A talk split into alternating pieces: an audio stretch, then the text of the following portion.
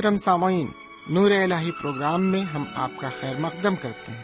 ہمارا پرخلوص سلام قبول کریں۔ ہمیں امید ہے آپ پوری طرح بخیر و شادمان ہوں گے۔ ان دنوں ہم مقدس بائبل کے پرانے عہد نامے سے روت کی کتاب کا مطالعہ کر رہے ہیں۔ روت کی کتاب میں مذکور اطمینان بخش واقعہ قاضیوں کے دور کا ایک واقعہ ہے۔ ایک موآبی عورت روت کی شادی ایک اسرائیلی مرد سے ہو جاتی ہے۔ شوہر کے وفات کے بعد روت اپنی اسرائیلی ساس کے تئیں غیر معمولی ہمدردی اور اسرائیل کے خدا کے لیے بے انتہا عبودیت کا مظاہرہ کرتی ہے۔ آخر میں اس کی شادی پہلے شوہر کے ایک رشتے دار بوعز سے ہو جاتی ہے اور وہ اسرائیل کے سب سے عظیم بادشاہ داؤد کی پردادی بن جاتی ہے۔ یہ واقعہ برکت کو ظاہر کرتا ہے جو کہ ایک غیر قوم کی عورت کو حاصل ہوئی۔ روت نے اسرائیل کے خدا کو اپنی پناہ گاہ بنا لیا۔ آئیے آج کے مطالعے میں ہم آگے بڑھیں اور برکتوں کے چشمے سے سیر ہوں۔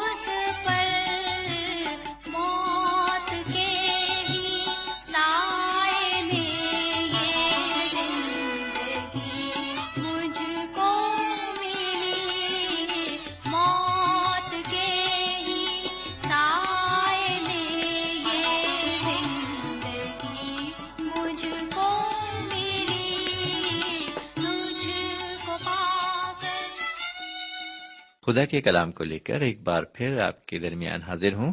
سلام قبول فرمائیے۔ میں آپ کی دعا کے عوض بالکل ٹھیک ٹھاک ہوں اور امید کرتا ہوں کہ آپ بھی بالکل خیر عافیت سے ہوں گے۔ تو آئیے ایک بار پھر ہم خدا کے کلام کی طرف چلیں۔ پہلے ایک چھوٹی سی دعا مانگے۔ ہمارے پاک پروردگار، ہم شکر گزار ہیں کہ تو نے ہمیں زندگی عطا فرمائی ہے، ہمیں سلامتی اور خیر عافیت بخشی، ہمیں تمام نقصانات سے بچایا اور اپنا فضل ہم پر انڈیلا، اور ایک بار پھر ہمیں یہ موقع عطا فرمایا کہ ہم تیرے کلام کو سن سکیں۔ آج بھی جب ہم تیرا کلام سنتے ہیں، تیرا کلام ہمیں ہدایت فرمائے اور ہمیں صراط مستقیم پر گامزن ہونے میں ہماری مدد کرے۔ یہ دعا ہم اپنے سرکار دو عالم جناب سیدنا یسوع مسیح کے وسیلے سے مانگتے ہیں، آمین۔ سامعین، آپ کو معلوم ہو کہ آج ہم آپ کی خدمت میں روت کی کتاب کے چوتھے باب کی پہلی آیت سے لے کر دسویں آیت تک عبارت کا مطالعہ پیش کریں گے۔ اگر آپ کے پاس بائبل شریف موجود ہے تو اچھا ہوگا کہ آپ بھی اسے کھول کر بیٹھیے اور ایک نوٹ بک ہاتھ میں لے لیجیے اور ایک پینسل، اور جو باتیں آپ کو اچھی لگتی ہیں آپ انہیں نوٹ کرتے جائیے، اور جو نہیں سمجھ میں آتی ہیں انہیں بھی نوٹ کر لیجیے، اور بعد میں ہم سے خط کے ذریعے اس پر بات چیت کیجیے، ہم آپ کی ضرور مدد کریں گے۔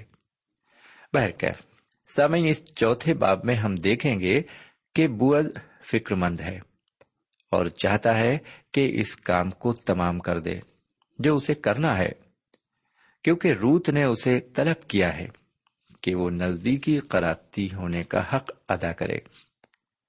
اب وہ روت کا قراتی نجات دہندہ ہے۔ بہرکیف بوعز اب روت کا قراتی نجات دہندہ ہونے کی حیثیت سے وہ سب کچھ کرنے کو تیار ہے جو اسے کرنا چاہیے، اس لیے اس کا پہلا قدم یہ ہوگا کہ وہ روت کے نزدیکی قراتی سے ملے۔ روت کو صرف اب انتظار کرنا باقی، سارا معاملہ طے کرنا اب بوعز کا کام ہے، چونکہ وہ روت سے محبت کرتا ہے اور چاہتا ہے کہ اس سے وہ شادی کر لے، اس لیے وہ سب کچھ کرے گا جو اسے کرنا چاہیے۔ روت کی یہ چھوٹی سی کتاب مجھے اور آپ کو یہ سبق دیتی ہے کہ خداوند تعالیٰ نے ہم گنہگار انسان سے اتنی محبت کی، جی ہاں اتنی محبت کی کہ اس نے سیدنا یسوع مسیح کو مصلوب ہونے کے لیے دے دیا، تاکہ جو کوئی ان پر ایمان لائے ہلاک نہ ہو بلکہ ہمیشہ کی زندگی پائے۔ میرے پیارے بھائی بہن، نجات خدا کی محبت ہے، خدا نے ہم سے محبت کی ہے، اس لیے اس نے ہمیں نجات کی بخشش دی ہے، لیکن ہم ہمیشہ یہ یاد رکھیں کہ اس نے ہم سے محبت کی ہے، ہم نے اس سے محبت نہیں کی۔ یہ تھا ایک مختصر پس منظر جو آج کے اس نئے باب سے تعلق رکھتا ہے۔ سامعین، اس چوتھے باب کی پہلی آیت یہ بتاتی ہے کہ بوعز فوراً ہی حرکت میں آ جاتا ہے اور جا کر پھاٹک پر اس آدمی کے انتظار میں بیٹھ جاتا ہے جو اس سے بھی زیادہ روت کا نزدیکی قراتی ہے۔ سامعین، یہاں پر یہ بات غور طلب ہے کہ بوعز جا کر پھاٹک پر کیوں بیٹھ گیا؟ میری سمجھ سے اس کی دو وجوہات ہیں۔ پہلی وجہ یہ تھی کہ پہلے زمانے میں شہر کے چاروں طرف شہر پناہ بنائی جاتی تھی، اور اس شہر پناہ کی دیوار میں اندر داخل ہونے اور باہر جانے کے لیے پھاٹک ہوا کرتے تھے۔ پرانے عہد نامے میں ان شہر پناہوں کا کافی ذکر ملتا ہے۔ میرے شہر میں بھی کسی وقت شہر پناہ تھی جو ٹوٹ گئی، اب صرف اس کے کچھ کھنڈرات ضرور نظر آتے ہیں۔ بہرکیف شہر پناہ سے شہر کو دشمنوں سے بھی محفوظ رکھا جاتا تھا۔ یہ شہر چھوٹے اور گھنے ہوا کرتے تھے۔ اگر آپ یروشلم اور بیت لحم کو آج بھی دیکھیں تو یہ بات آپ کو صاف صاف نظر آئے گی۔ بیت لحم روت کے دنوں میں بالکل ایسا ہی تھا، اور پھاٹک ہی وہ جگہ تھی جہاں پر آپ اپنے ملنے والوں اور جان پہچان والوں سے ملاقات کر سکتے تھے، اور بوعز اس بات کو جانتا تھا کہ اس شخص سے وہاں پر ضرور ملاقات ہوگی۔ دوسری وجہ یہ تھی کہ اس جگہ پر عدالت بھی لگتی تھی اور لوگوں کے فیصلے بھی ہوتے تھے، اور ان کی سنوائی بھی وہیں پر ہوتی تھی، اس لیے اس نے یہ بھی سوچا کہ مسئلے کا حل اور فیصلہ بھی وہیں عدالت میں ہو جائے گا۔ میرے پیارے بھائی بہن اور میرے پیارے بزرگ، بوعز کو جس شخص کی تلاش تھی کچھ دیر انتظار کرنے کے بعد وہ آتا ہوا دکھائی دیا۔ بوعز کو کتنا انتظار کرنا پڑا، اس کی صحیح میعاد تو نہیں بتائی جا سکتی، لیکن یہ ضرور ہے کہ اسے کچھ دیر انتظار کرنا پڑا، اور جب وہ قریب آیا ہوگا تو اس نے اس سے بڑی بے صبری سے ملاقات کی ہوگی۔ بوعز کو بلاتے ہوئے دیکھ کر وہ شخص ضرور حیرت میں پڑ گیا ہوگا کہ آخر ایسا کیا واقعہ ہو گیا ہے کہ بوعز اس کا انتظار کر رہا ہے، کیونکہ وہ وقت ایسا نہیں تھا کہ بیکار میں گنوایا جائے، لیکن وہ آ کر بیٹھ جاتا ہے اور یہ جاننے کے لیے بے چین ہو جاتا ہے کہ ایسی کون سی خاص بات ہے جس کے لیے بوعز نے اسے روکا ہے۔ اور اگلی آیت میں ہم دیکھتے ہیں کہ وہ دس بزرگوں کو لے کر وہاں پر بیٹھ جاتا ہے، جیسا کہ دوسری آیت میں مرقوم ہے، لکھا ہوا ہے، پھر اس نے شہر کے بزرگوں میں سے دس آدمیوں کو بلا کر کہا، یہاں بیٹھ جاؤ، سو وہ بیٹھ گئے۔ میرے بھائی، یہاں پر اس عبارت میں ہم یہ دیکھتے ہیں کہ بوعز نے دس بزرگوں کو اکٹھا کیا اور انہیں بٹھایا۔ یہ قوم کے بزرگ منصف کا کام انجام دیں گے۔ اگر ہم پیدائش کی کتاب میں جائیں تو لوط، جو کہ سدوم کے لوگوں کے منصف تھے، پھاٹک پر بیٹھتے تھے۔ یہ پھاٹک پر بیٹھ کر عدالت کا کام انجام دیتے تھے۔ دس بزرگوں کا بیٹھ جانا اس طرف اشارہ کرتا ہے کہ عدالت شروع ہو گئی اور اب یہ بزرگ مقدمے کی سنوائی کریں گے۔ قابل غور بات یہاں پر یہ ہوگی کہ بوعز معاملے کو کس طرح ان بزرگوں کے روبرو رکھتا ہے۔ اس معاملے کو ہم اگلی آیت میں دیکھتے ہیں، تیسری آیت میں لکھا ہوا ہے، چوتھے باب کی، تب اس نے اسے نزدیک کے قرابتی سے کہا، نومی جو موآب کے ملک سے لوٹ آئی ہے، زمین کے اس ٹکڑے کو جو ہمارے بھائی ایلیملیک کا مال تھا بیچتی ہے۔ واقعی بوعز کس عقل مندی کے ساتھ معاملے کو پیش کرتا ہے۔ یہاں پر لفظ ہمارے بھائی استعمال کیا گیا ہے، لیکن دراصل ان دونوں کے درمیان رشتوں کا فرق تھا۔ یہ دونوں ایلیملیک سے الگ الگ رشتوں میں تھے، ورنہ دونوں ہی برابر کے نزدیک کے قرابتی ہوتے۔ بوعز کے رشتے میں کچھ دوری معلوم پڑتی ہے۔ بہرکیف ان کی زمین کا وہ ٹکڑا جو شاید کسی اور کے قبضے میں تھا، یا تو سال جوبلی کے موقع پر انہیں واپس مل سکتا تھا، یا پھر دوسرا آئین یہ تھا کہ کوئی نزدیکی قرابتی معاوضہ دے کر اس ٹکڑے کو چھڑا لے۔ اس لیے بوعز روت کے معاملے کو الگ رکھ کر سب سے پہلے زمین کا مسئلہ پیش کرتا ہے۔ اب ہم دیکھیں گے کہ یہ زیادہ نزدیک کا قرابتی کیا جواب دیتا ہے۔ بوعز نے ابھی روت کی شخصیت کی طرف اس کی توجہ نہیں دلائی ہے۔ میرا خیال یہ ہے کہ بوعز کا یہ قدم بالکل ٹھیک ہے۔ سب سے پہلے جائیداد کا تصفیہ ہونا چاہیے، پہلے وہ چھڑائی جائے اور پھر انسان۔ آئیے ذرا دیکھیں کہ بوعز آگے اس نزدیک کے قرابتی سے کیا کہتا ہے۔ چوتھی آیت میں لکھا ہوا ہے، سو میں نے سوچا کہ تجھ پر اس بات کو ظاہر کر کے کہوں گا کہ تو ان لوگوں کے سامنے جو بیٹھے ہیں اور میری قوم کے بزرگوں کے سامنے اسے مول لے، اگر تو اسے چھڑاتا ہے تو چھڑا، اور اگر نہیں چھڑاتا ہے تو مجھے بتا دے تاکہ مجھ کو معلوم ہو جائے، کیونکہ تیرے سوا اور کوئی نہیں جو اسے چھڑائے، اور میں تیرے بعد ہوں۔ اس نے کہا، میں چھڑاؤں گا۔ اس عبارت سے یہ صاف ظاہر ہوتا ہے کہ بوعز نے اس شخص کو اولیت کا حق دیا ہے، کیونکہ وہ نزدیک کا قرابتی ہے، اس لیے اس نے اسے ترجیح دی ہے۔ اب سوال یہ پیدا ہوتا ہے کہ کیا یہ شخص چھڑانے والا بنے گا؟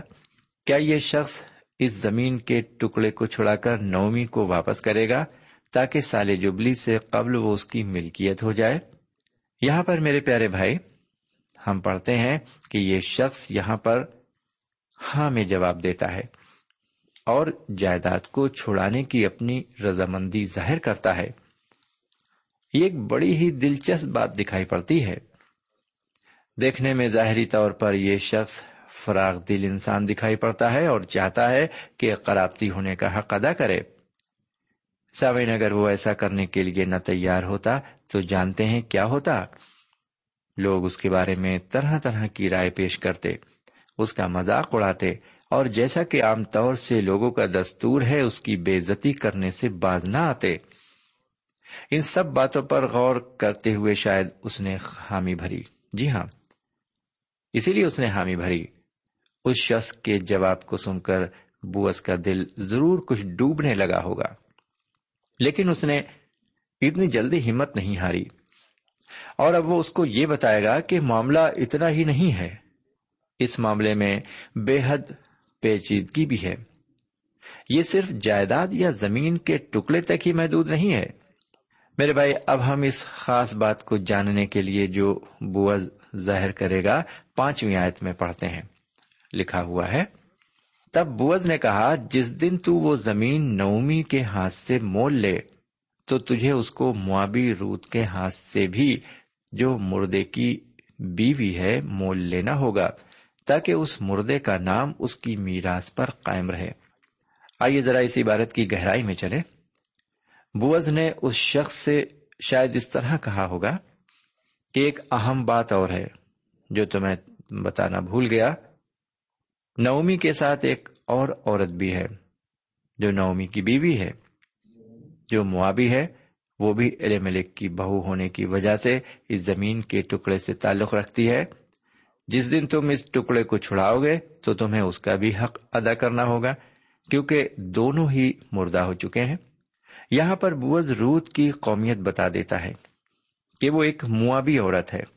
میرے بھائی، آپ کو یاد رہے کہ حضرت موسیٰ علیہ السلام کی شریعت میں صاف صاف کہا گیا ہے کہ بنی اسرائیل کسی موآبی یا امونی سے رشتہ نہیں رکھ سکتے اور انہیں خداوند کی جماعت میں شامل نہیں کیا جا سکتا ہے۔ اگر ہم استثنا کی کتاب کے تیئیسویں باب کی تیسری آیت میں دیکھیں تو وہاں پر اس طرح عبارت مرقوم ہے، کوئی امونی یا موآبی خداوند کی جماعت میں داخل نہ ہو۔ اس شخص نے سمجھا کہ اگر وہ نزدیک کا قرابتی ہونے کی وجہ سے اپنا حق ادا کرے گا تو وہ موآبی روت کو خداوند کی جماعت میں لے آئے گا، اور اس طرح سے وہ شریعت کے خلاف کام کرے گا۔ لیکن ہم یہ دیکھتے ہیں کہ بوعز یہ سب کرنے کے لیے تیار ہے، بلکہ اسے ایسا کرنے میں دلی مسرت ہوگی۔ وہ روت سے محبت کرتا ہے اور اس لیے وہ ہر طرح کی قربانی دینے کے لیے تیار ہے۔ سامعین، سیدنا مسیح نے بھی ہم سے بہت محبت رکھی، اور اس محبت کی وجہ سے انہوں نے میرے اور آپ کے لیے وہ سب کچھ سہا جس کے وسیلے سے ہم گناہوں سے نجات حاصل کر سکیں۔ انہیں میرے اور آپ کے قرابتی نجات دہندہ بننے کے لیے کیا کچھ نہیں سہنا پڑا، اس سے ہم سب اچھی طرح واقف ہیں۔ سامعین، کیا ہم نے انہیں اپنا نزدیکی اور قرابتی نجات دہندہ قبول کیا ہے؟ اگر نہیں کیا تو ابھی وقت ہے، آپ ابھی اور اسی وقت انہیں اپنا شخصی طور پر قرابتی نجات دہندہ قبول کر سکتے ہیں۔ بہرکیف چھٹی آیت کو سنیے، تب اس کے نزدیک کے قرابتی نے کہا، میں اپنے لیے اسے چھڑا نہیں سکتا، تا نہ ہو کہ میں اپنی میراث خراب کر دوں۔ اس کے چھڑانے کا جو میرا حق ہے اسے تو لے لے، کیونکہ میں اسے چھڑا نہیں سکتا۔ میرے پیارے بھائی بہن، یہاں پر ہم دیکھتے ہیں کہ اس کے نزدیک کے قرابتی نے زمین کے ٹکڑے کے معاملے میں تو دلچسپی دکھائی، لیکن جب روت کا مسئلہ پیش کیا گیا تو وہ ایک قدم پیچھے ہٹ گیا۔ اس نے ایسا کیوں کیا؟ جہاں تک میں سمجھتا ہوں کہ یہ شخص شادی شدہ ہے اور اس کا اپنا ایک خاندان ہے۔ اس کے بڑے بڑے لڑکے ہوں گے جو کہ شادی شدہ ہوں گے، اور ان کے بھی ہو سکتا ہے بچے ہوں، اور ان کا اس کی جائیداد پر حق ہو، اس لیے وہ شادی کرنے سے اور حق قرابتی ادا کرنے میں مجبور دکھائی پڑتا ہے۔ اس کے لیے ایسا سوچنا حق بجانب بھی ہے۔ کسی بھی قسم کی افراتفری اپنے خاندان میں پیدا کرنے کے لیے وہ تیار نہیں ہے۔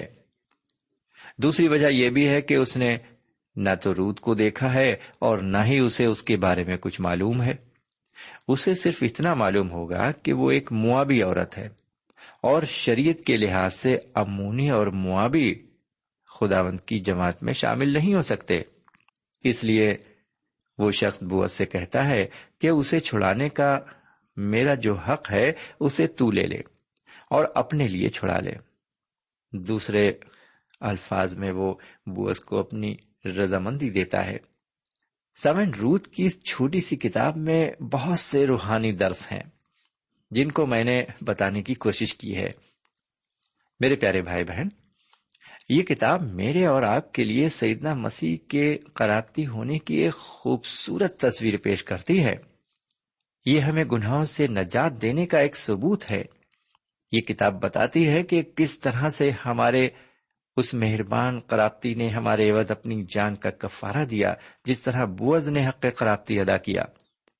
یہ چھوٹی سی کتاب ایک دوسرے قرابتی کی بھی ایک خوبصورت تصویر پیش کرتی ہے، وہ دوسرا قرابتی کیا پیش کرتا ہے۔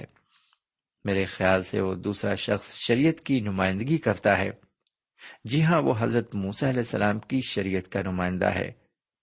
میرے بھائی، یہ سب کچھ ہمیں اس روت کی کتاب میں ملتا ہے، اور یہاں پر ہم بہت کچھ نئی نئی چیزیں سیکھتے ہیں۔ دوسری بات یہ ہے کہ آپ نے لوگوں کو یہ کہتے ہوئے سنا ہوگا کہ میں عبادت کرتا ہوں، روزہ نماز ادا کرتا ہوں، زکوٰۃ خیرات کرتا ہوں، محتاجوں اور بیواؤں کا خیال رکھتا ہوں، شریعت پر پوری طرح سے عمل کرتا ہوں، دس احکام پر عمل کرتا ہوں، پہاڑی واز کو میں نے دل میں نقش کر لیا ہے، اور سبت کا تو خاص احترام کرتا ہوں۔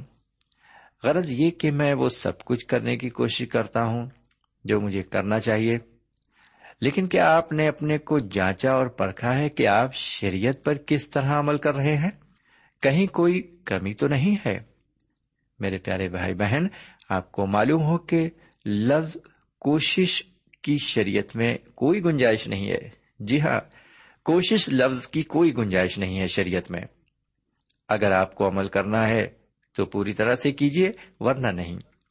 سمن، یہ بات طے ہے کہ ہم شریعت پر پوری طرح عمل نہیں کر سکتے، اس لیے ہمیں ایک قرابتی کی ضرورت ہے جس کے وسیلے سے ہم مخلصی حاصل کر سکیں، اور وہ قرابتی ہیں جناب سیدنا یسوع مسیح۔ لیجیے اب ہم ساتویں آیت کو آپ کی خدمت میں رکھتے ہیں، سنیے۔ اور اگلے زمانے میں اسرائیل میں معاملہ پکا کرنے کے لیے چھڑانے اور بدلنے کے بارے میں یہ معمول تھا کہ مرد اپنی جوتی اتار کر اپنے پڑوسی کو دے دیتا تھا۔ اسرائیل میں تصدیق کرنے کا یہی طریقہ تھا۔ سامعین، اس قانون کے بارے میں میں نے آپ کو پہلے بھی بتایا ہے کہ یہ ایک بڑا اہم کن قانون تھا۔ یوں تو اس پر اسرائیل میں عمل بارہا کیا گیا ہوگا، لیکن اس کتاب میں اس کا ذکر خاص طور سے کیا گیا ہے۔ اس قانون کے مطابق اگر کوئی نزدیکی رشتہ دار حق قرابتی ادا کرنے سے انکار کرتا تھا تو اس عورت کو پورا حق حاصل تھا کہ وہ اس شخص کو بزرگوں کے پاس لے جائے، اور اگر وہ وہاں پر بھی حق ادا کرنے سے انکار کر دے تو وہ عورت اس شخص کے پاؤں کی جوتی اتار لے اور اس کے منہ پر تھوک دے۔ لیکن بوعز نے اس دوسرے قرابتی سے بات چیت کے دوران اس کے منہ پر تھوکا تو نہیں تھا، لیکن اس کے پیر سے جوتی ضرور اتروا لی تھی۔ اس نے ایسا اس لیے کیا تھا کیونکہ وہ اپنے کو روت کی جگہ سمجھ رہا تھا۔ اس نے اس شخص سے اس کے جوتے لے لیے، اور اس طرح روت بوعز کی بیوی بن گئی۔ چونکہ اس چھوٹی سی کتاب میں سب کا کوئی نہ کوئی نام ضرور ہے، سوائے اس شخص کے جس نے اپنی جوتی اتار کر بوعز کو دے دی ہے۔ آئیے اب ان باتوں کو یہیں پر چھوڑتے ہوئے مطالعے میں کچھ اور آگے بڑھیں۔ اب میں چوتھے باب کی آٹھویں آیت سے لے کر دسویں آیت تک عبارت کی تشریح پیش کرتا ہوں۔ سامعین، یہاں پر ہم دیکھتے ہیں کہ نزدیک کے قرابتی نے بوعز سے کہا، تو اپنے لیے روت کو چھڑا لے، اور یہ کہہ کر اس نے اپنے جوتے اتار کر بوعز کو دے دیے۔ اور جانتے ہیں بوعز نے سب سے پہلے کیا کیا؟ اس نے سب سے پہلے زمین کے ٹکڑے کو چھڑایا، اس کے بعد وہ روت کا چھڑانے والا ہوا۔ وہ ایک قرابتی کا حق ادا کرتا ہے اور روت کو اپنی شریک حیات بنا لیتا ہے۔ وہ ایسا اس لیے کرتا ہے کیونکہ وہ اسے دل و جان سے چاہتا ہے۔ وہ خداوند تعالیٰ پر کامل ایمان رکھ کر اپنے ملک موآب سے یہودا کے ملک بیت لحم میں بغیر کسی آس اور امید کے آئی تھی، لیکن یہاں پر آ کر وہ بوعز کے دل میں اپنا مقام بنا لیتی ہے اور اس کے دل میں داخل ہو جاتی ہے۔ خداوند تعالیٰ اپنے ایمان لانے والوں کی زندگی میں بڑے ہی عجیب و غریب کام کرتا ہے جس کی توقع بھی ہم نہیں کر سکتے۔ زبور نویس کہتا ہے، آزما کر دیکھو وہ کتنا بھلا ہے، آزما کر دیکھو وہ کتنا بھلا ہے۔ میرے بھائی، اس چھوٹی سی کہانی میں بوعز کا کردار بالکل حضور کریم جناب سیدنا مسیح سے ملتا جلتا ہے۔ جو ہمارے شخصی نجات دہندہ ہیں اور جنہوں نے میری اور آپ کی نجات کے لیے اپنے کو قربان کیا۔ اس لیے یہ ضروری ہے کہ ہم بوعز کے لیے یہ سوچیں کہ جو کچھ اس نے کیا وہ میرے اور آپ کے لیے کیا۔ بہرکیف اب بوعز لوگوں کو اصلیت سے واقف کرواتا ہے تاکہ وہ اس کے گواہ رہیں کہ اس نے نہ صرف زمین کے ٹکڑے ہی کو چھڑایا بلکہ روت کے ساتھ اس نے حق قرابتی بھی ادا کیا جو کہ مہلون کی بیوہ تھی۔ آئیے اب ہم گیارہویں آیت پر آ جائیں اور دیکھیں کہ یہ آیت کیا کہتی ہے۔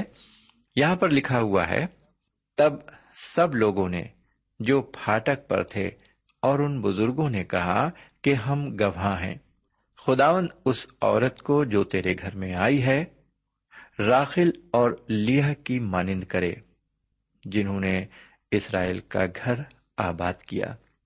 میرے بھائی، یہاں پر یہ عبارت ختم ہوتی ہے۔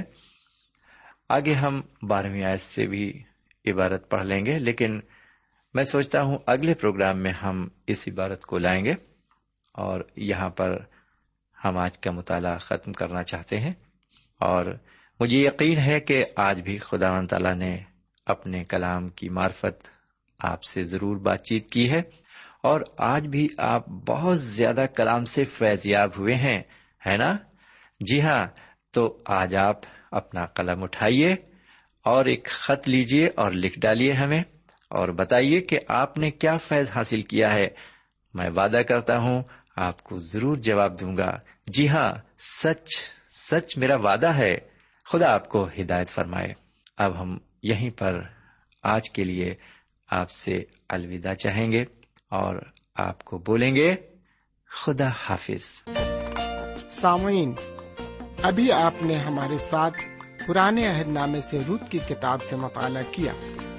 اس مطالعے سے آپ کو روحانی تقویت حاصل ہوئی ہوگی۔ ہم چاہتے ہیں کہ آپ اپنے دل کی کیفیات کو خط کے ذریعے ہم تک ضرور پہنچائیں۔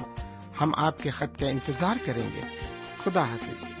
ہمارا پتہ ہے، پروگرام نور الہی، post box number one five seven five, Sialkot, Pakistan. پتہ ایک بار پھر سن لیں، پروگرام نور الہی، پوسٹ باکس نمبر ایک پانچ سات پانچ، سیالکوٹ، پاکستان۔ اب آپ ہم سے ٹیلی فون اور ای میل سے بھی رابطہ قائم کر سکتے ہیں۔ ہمارا ٹیلی فون نمبر ہے nine two three four four six four zero four five seven eight, نو دو تین چار چار چھ چار صفر چار پانچ سات آٹھ۔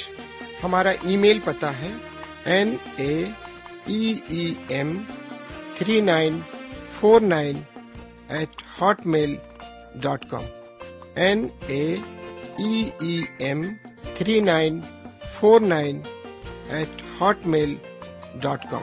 ہمارے پروگرام کا وقت اب یہیں پہ اختتام پذیر ہوتا ہے۔